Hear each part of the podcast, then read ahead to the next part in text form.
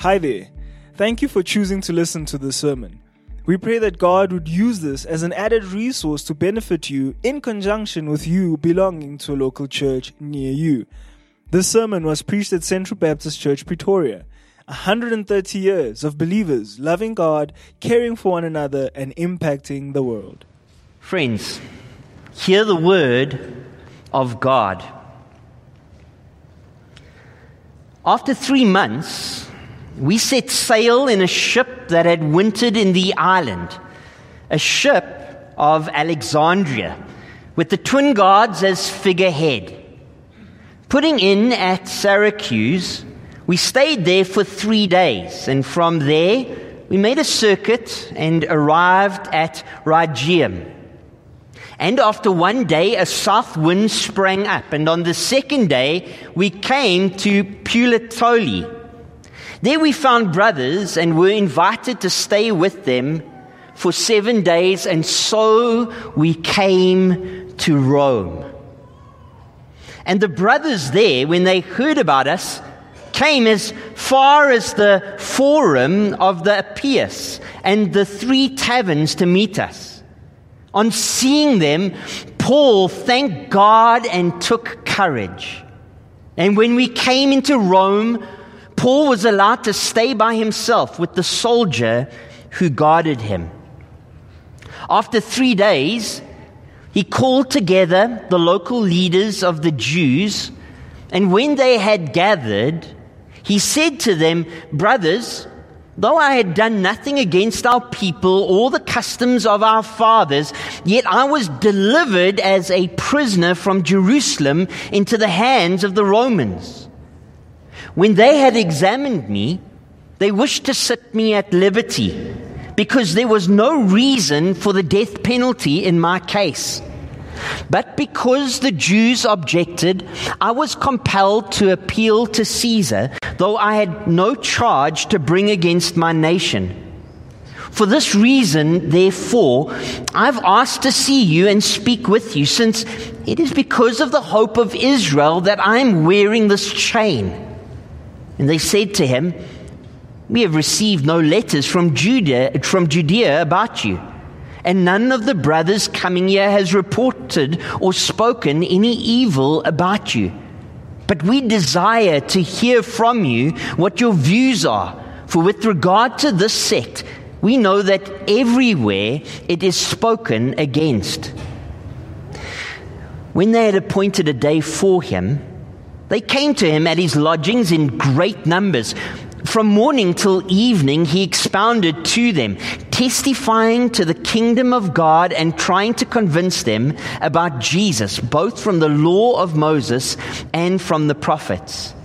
And some were convinced by what he said, but others disbelieved. And disagreeing among themselves, they departed after Paul had made one statement. The Holy Spirit was right in saying to your fathers through Isaiah the prophet, Go to this people and say, You will indeed hear but never understand, and you will indeed see but never perceive. For this people's heart has grown dull and with their ears they can barely hear, and their eyes they have closed, lest they should see with their eyes and hear with their ears, and understand with their heart, and turn, and I would heal them. Therefore, let it be known to you that this salvation of God has been sent to the Gentiles. They will listen.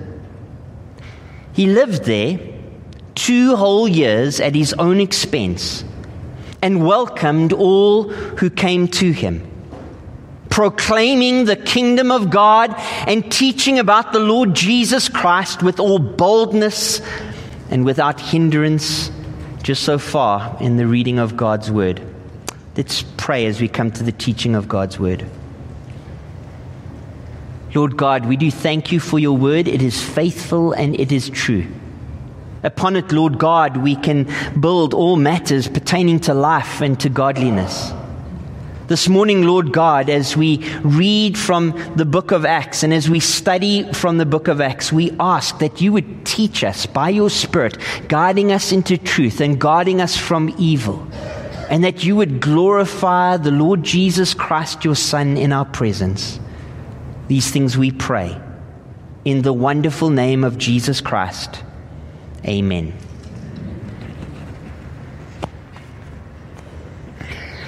Maybe just to start, let me tell you what the big idea of this morning's sermon is. If you're taking notes, this is what you would like to write down. If you find it difficult to concentrate during a sermon, this is the one thing I would like you to leave with. Jesus is the only one who can save everyone. Should I repeat that and you can say amen when I'm done? Thanks, Jabu. Jesus is the only one that can save everyone. That, amen, yes. That makes for a great two point sermon. If you want to jot down an outline, this is what the outline of this morning's sermon will be. The first section will go from verse 11 all the way through to verse 24. And I will make the point that Jesus is the only one, because that's the point that Paul makes to the Jews. And the second point that I'll make is that Jesus can save anyone. And that point is made from verse 25 through to verse 31. That's the point that, that Paul makes from verse 25 to verse 31. Paul is in Rome at last. It has taken years for him to get there. But he has arrived. He has come to Rome and he was allowed to stay by himself with a soldier who guarded him. Where in the world would you like to visit? I want to visit Washington, D.C. Let me tell you why. A few years ago, uh, I got to visit Washington, D.C. From, from an early child, I had wanted to go to the Smithsonian, the Smithsonian, not Smithsonian, the Smithsonian National Air and Space Museum. It had captivated my young imagination. And so one morning when I was in Washington, D.C., I, I, I, put on hiking boots and I walked from Capitol Hill, where I was staying, to the Smithsonian. Turns out that the Smithsonian isn't one big building. It is a complex of 17 buildings that takes up almost like an entire little suburb by itself. The Smithsonian is huge. I, I, thought when I arrived and looked on a map that I would start at the one side and work my way to the other side where the National Air and Space Museum was. But I spent so much time in the National Gallery of Art that I didn't even get to see 10% of the Smithsonian. I have got to go back to Washington, D.C. In fact, I've found out since that there is also a museum of the Bible and an international spy museum. so I'm super looking forward to going back to Washington, D.C. one day again. Where in the world would you like to visit? The Apostle Paul wanted to go and visit Rome. He says so at the beginning of the letter that he wrote to them. He says, God is my witness in Romans chapter 1, that without ceasing, I mention you always in my prayers, asking that somehow by God's will I may now at last succeed in coming to you, for I long to see you. A little later, he says, I've often intended to come to you, but thus far I have been present, prevented. And even later, he says, I'm eager to preach the gospel to you also who are in Rome. Now, Luke, in the book of Acts, has been moving us toward Rome being Paul's final destination. After a long stay in Ephesus, Luke wrote of Paul saying, I must also see Rome in Acts chapter 19. And then in Acts chapter 23, after Paul stood trial in Jerusalem, Jesus himself told Paul, Take courage because you must testify also in Rome. The Apostle Paul wanted to visit Rome, and now, at last, he was there.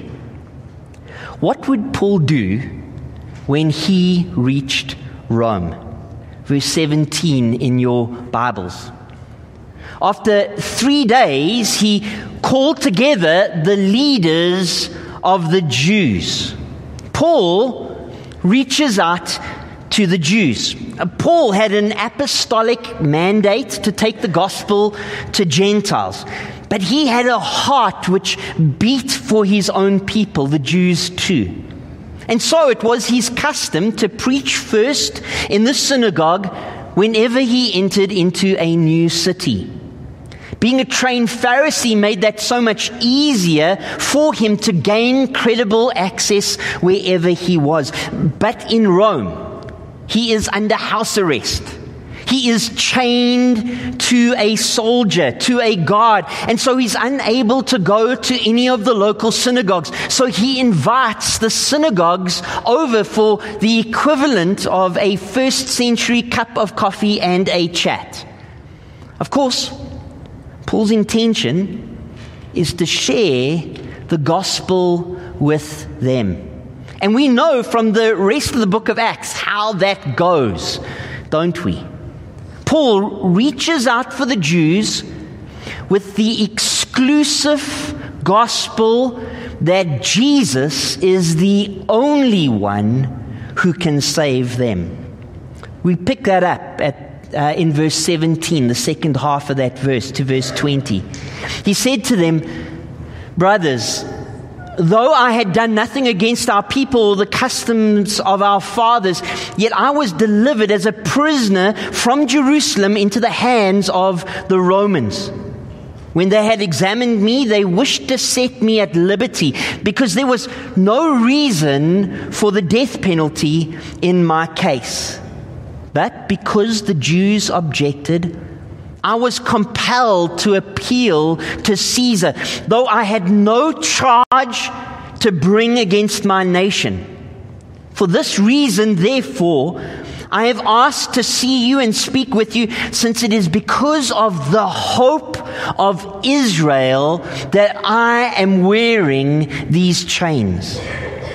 Paul begins his discussion, he, he begins his discourse, he begins his conversation with these Jews on the defense. But I suppose he has to. He was under house arrest. He was changed to a guard, and curious minds would have wanted to know why. The, the thrust of Paul's argument here is that he is not against the Jews. He is a law abiding Israelite. And he had not contravened Roman laws either. He was a law abiding citizen. So, why the chains, Paul? Paul had suffered arrest and incarceration for the sake of the gospel. It is for the hope of Israel that I am in this chain. The hope of Israel isn't a what? The hope of Israel is a who. The hope of Israel is Messiah. Jesus is the only one who can save God's people from their sin. The Old Testament had predicted a deliverer, a chosen one by God who would redeem all Israel. The Jews expected a Messiah to redeem Israel by overthrowing the rule of the Romans. But Messiah came first to rescue Israel from their sin. Jesus is the Christ. Amen? Jesus is Messiah. Jesus is the hope of Israel. Jesus is the only one who can save God's people from their sin. Now, it turns out that Paul wasn't big news in Rome. We read in verse 21 that they said to him, We've received no letters from Judea about you. And none of the brothers are coming that have come here has reported or spoken any evil about you. But we desire to hear from you what your views are, for with regard to the sect, we know that everywhere it is spoken against. Turns out Paul wasn't big news in Rome. He, his detractors may have thought that they had neutralized him in prison. It had been three years since his arrest. His detractors may have been caught off guard by his transfer to Rome. In fact, Paul might have gotten on the last ship out before the seasons changed, and so they couldn't rush after him and catch him before he arrived. In any event, it is a surprise that the synagogues in Rome did not have a negative report about Paul. But they had heard about Christians, Christ followers, followers of the way. They knew them as a sect, derived from Judaism but distinct from Judaism. And they were curious. The greatest surprise is not that Rome did not know about Paul, but that Rome wanted to hear about Christianity. Right now, there was an open door for the gospel. And so Paul presents salvation's terms and conditions.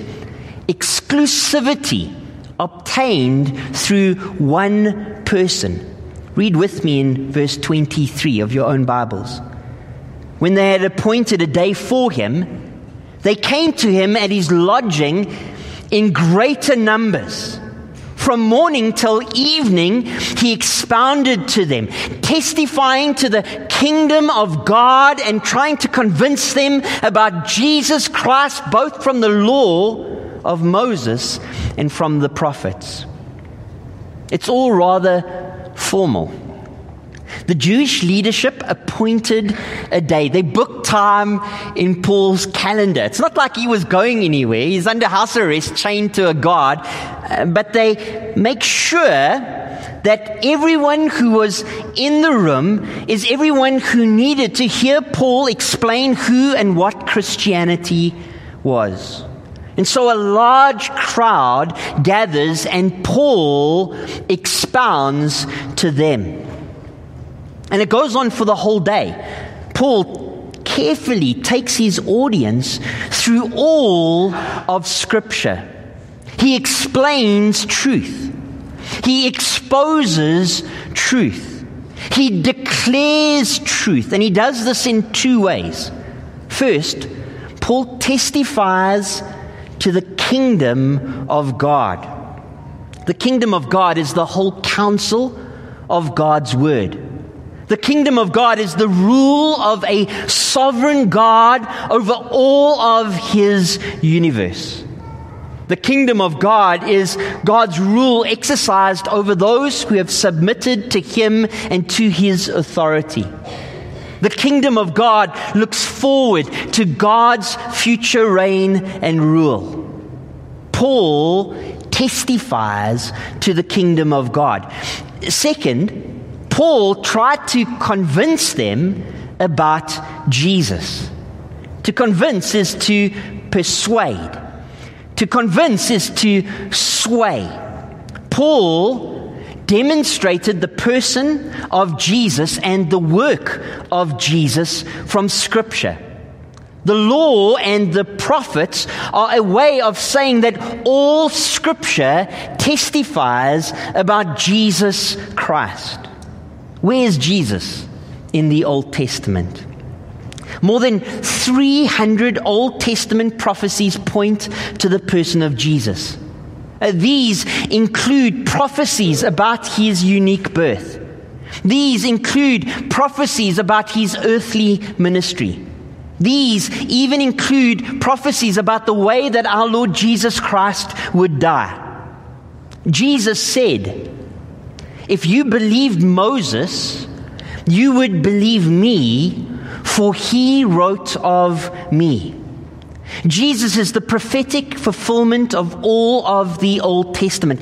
And Paul tries to convince his audience about the person of Jesus Christ. And this is an exclusive message. Paul is teaching that Jews cannot be saved by the law of Moses. They must be saved by the person of Jesus Christ. Paul is teaching that good works cannot save you. You must be saved by Jesus Christ's perfect work. The exclusiveness of the gospel points to the uniqueness of the person and the work of our Lord and Savior Jesus Christ. The gospel is an exclusive message. Jesus said, I am the way, the truth, and the life. No one comes to the Father except through me. And Paul said, There is salvation in no one else, for there is no other name in heaven given amongst men by which we must be saved.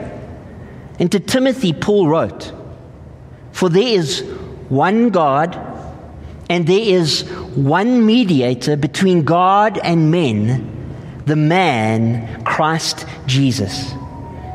The message of the gospel is an exclusive claim that the only way to be reconciled to God in this world is through the person and through the work of Jesus Christ.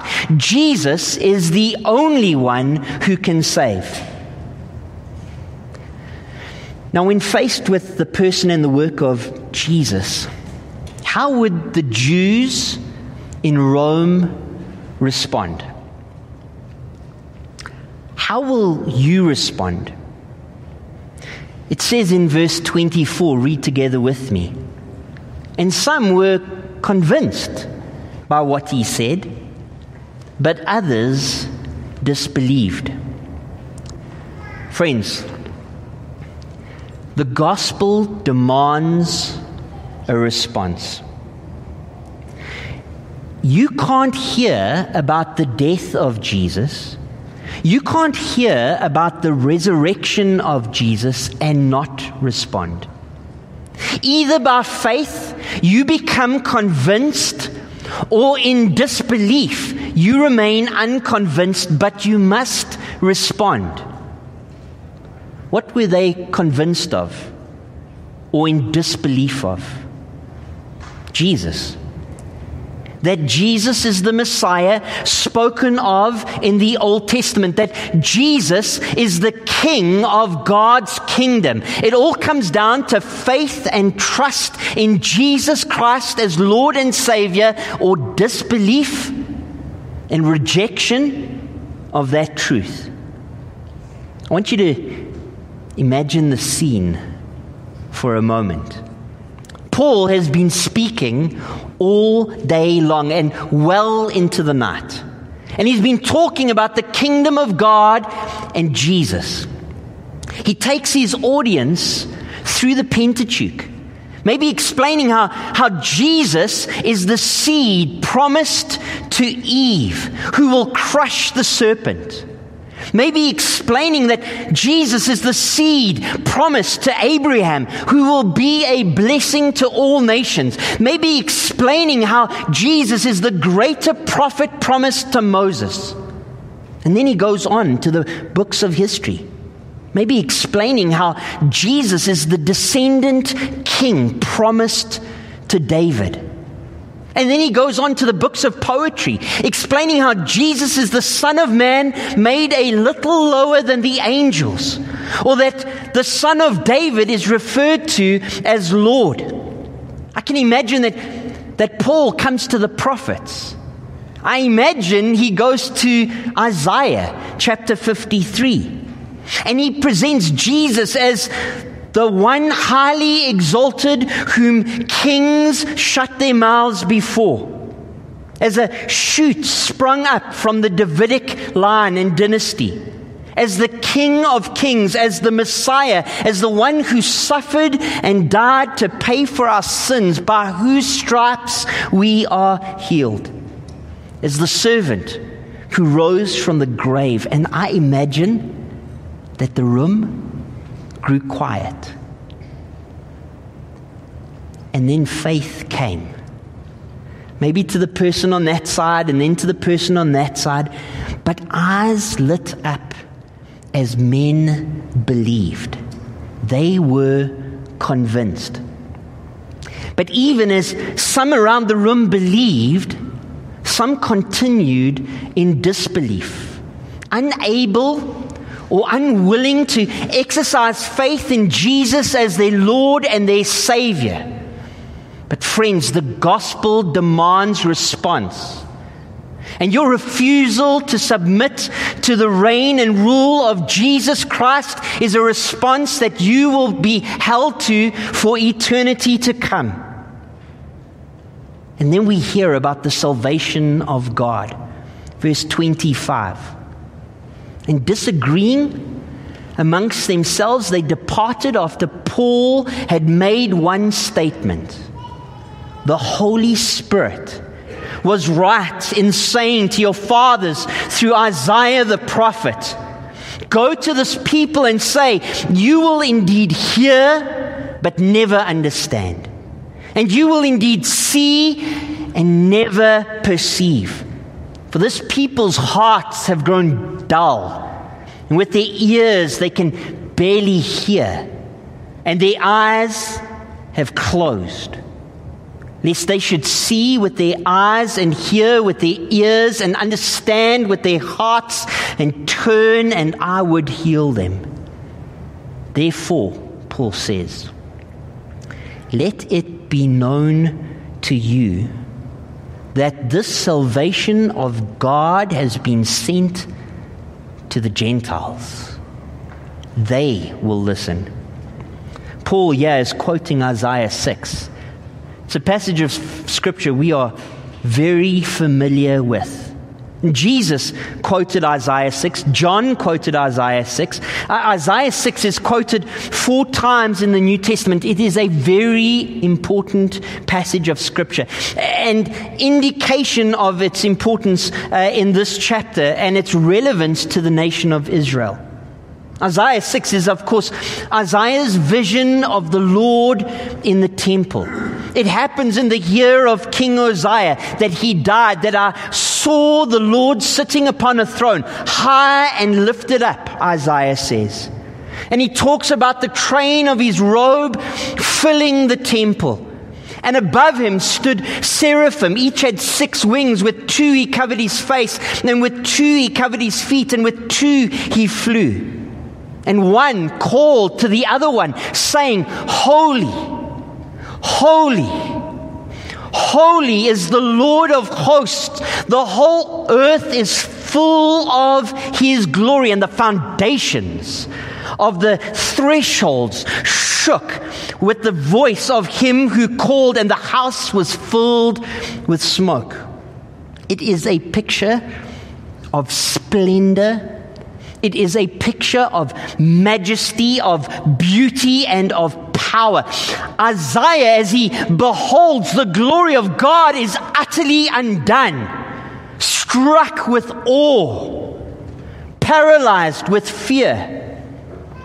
And he says, Woe is me, for I am lost. For I am a man of unclean lips, and I dwell in the midst of a people of unclean lips. For my eyes have seen the King, the Lord of hosts. Overwhelmed with his unworthiness, he's keenly aware of his sinful mortality and unworthiness to be in the presence of God. And one of the, the seraphim flew to him, having in his hand a burning coal that he had taken with tongs from the altar. And he touched Isaiah's mouth and said, Behold, this has touched your lips. Your guilt is taken away, and your sin atoned for. Instead of death, because of the sinful guilt, that Isaiah bears an angel, flies down and touches his mouth with a coal, symbolically removing his guilt. Isaiah is cleansed and he's able to speak.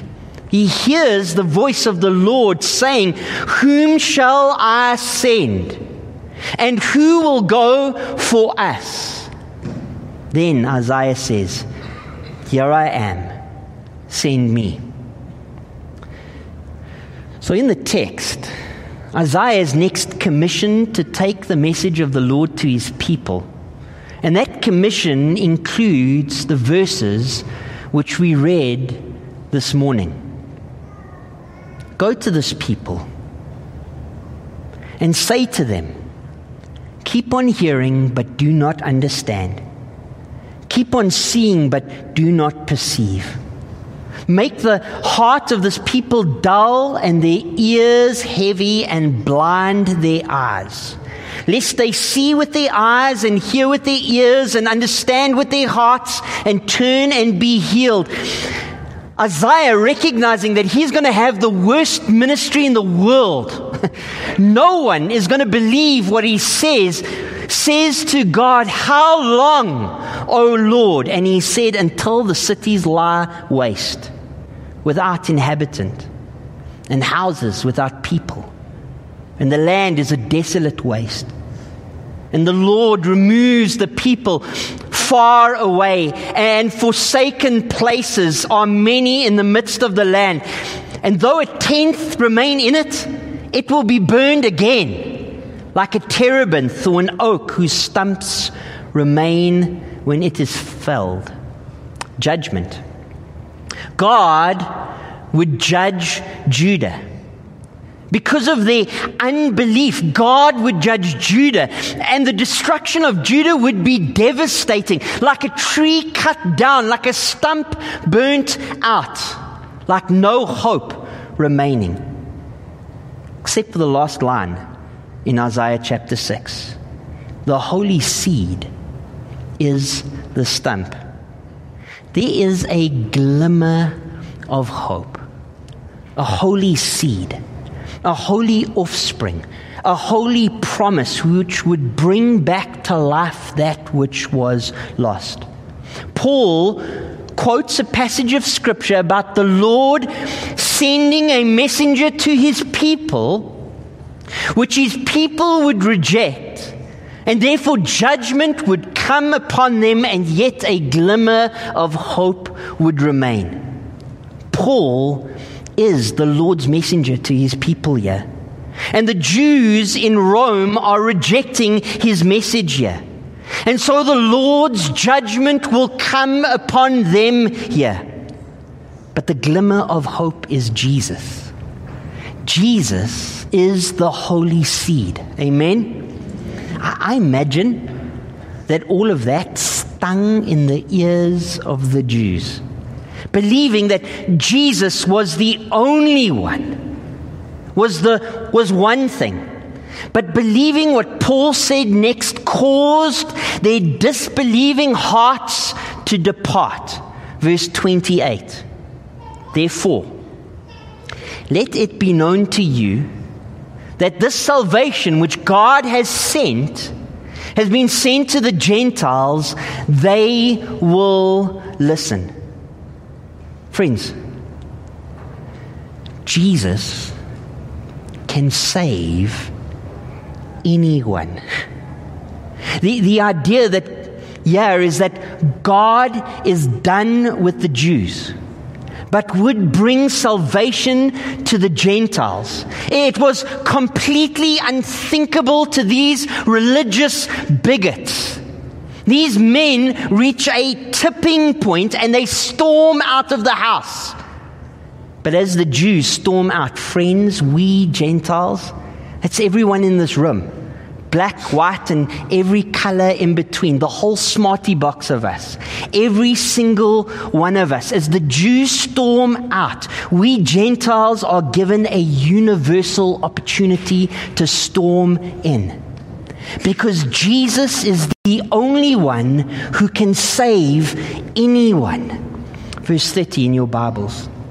He lived there two whole years at his own expense and welcomed all who came to him, proclaiming the kingdom of God and teaching about the Lord Jesus Christ with all boldness and without hindrance.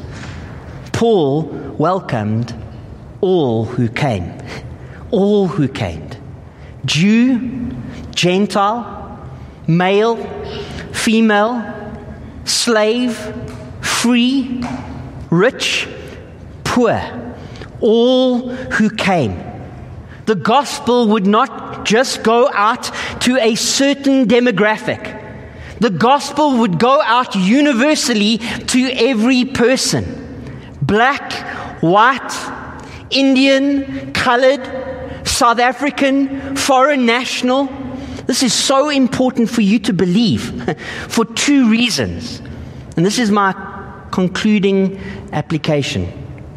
The first reason is this salvation's terms and conditions are this they are to be universally proclaimed to every person because Jesus can save anyone. That means salvation is available to you. It doesn't matter who you are. The gospel message is for you. Because it doesn't matter who you are, you need the gospel. God, as revealed in Isaiah chapter 6, is holy, holy, holy. He is perfect in splendor and glory, and He is separated from sin and from sinners. You have sinned against God. You have sinned against Him in thought and in word and in deed and in things that you have left undone. All of your self righteous acts will not atone for the guilt within. The gospel is for you because you need a Savior. Jesus came into this world and lived a perfect life. Jesus came into this world uh, and died on a cross, not for his sins, but for yours. The blemishless Lamb of God that takes away the sins of the world, the righteous for the unrighteous. But he did not stay dead. No. Up from the grave, he arose. he is alive, victorious over death, triumphant over sin, conqueror over Satan. And that message, the, the death of Jesus and the resurrection of Jesus, is to be preached to all man. And that all man is you, because you need Jesus. Turn from your sin and put your faith and your trust in Jesus as your own Lord and your Savior. Would you do so right now? Would you do so at once? Do not delay. Repent and believe. Because if you confess with your mouth that Jesus is Lord and believe in your heart that God raised him from the dead, you will be saved. For everyone who calls upon the name of the Lord will be saved. Second point of application. Because salvation is exclusively obtained through one person because Jesus can save anyone, but Jesus is the only one who can save anyone. Friends, those of us who are in Christ, who have believed, who are members of the body of Christ, that is the church, who have believed that salvation is exclusively obtained through that one person, Jesus Christ. If our unsaved husband or wife is to be saved, they will only be saved through him. If our unsaved son or daughter is to be saved, they will only be saved through him. If our unsaved friend, our unsaved co worker, the unsaved in the city of Pretoria are to be saved, they will only be saved through the person of Jesus Christ. If men and women are to be saved, they must be saved through them, through Him. And that must motivate us to mission, to participate in mission trips. The, the Mozambique uh, is just down the road. And the Mozambique uh, School of the Bible is going to go there in a few months' time. Ask Kedley Stead or Jabu how you can get involved in collating of books, in going yourself, in sponsoring someone to go on our behalf. Find out how to get into a missions WhatsApp prayer group and support group. Schedule time in your week to pray for missionaries, their family, and their work. Pray for those who have yet to hear the gospel. If men and women are to be saved, they will only be saved through the person of Jesus, and this must motivate us to give.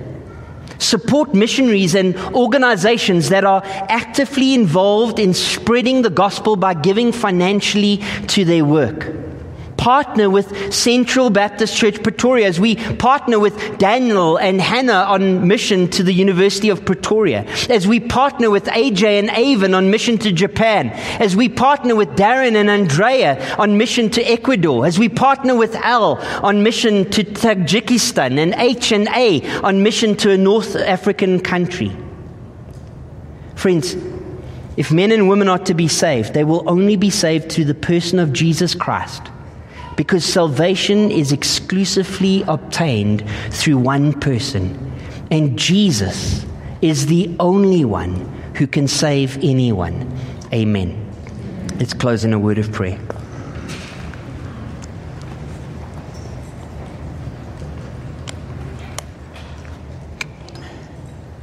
Surely, Lord, the reason why we praise is because we believe that you are the one the Messiah, the chosen one, the anointed one, the Christ. Even as we break out into worship again after the sermon, I do ask that the songs on our lips might be a reflection of belief in our heart, and that you might find it well pleasing to accept and inhabit the celebration and praise of your people. Lord, I pray for those who have not yet placed their faith and trust in Jesus Christ. Would you open their eyes that they might see, open their ears that they might hear? And in seeing and hearing, Lord God, would you grant them faith that they might believe and therein give you glory, both now and into eternity to come? These things we pray in the wonderful name of Jesus Christ, our Lord and our Savior. Amen. Thank you for listening to this sermon. Find out more about Central Baptist Church at www.central.org.za.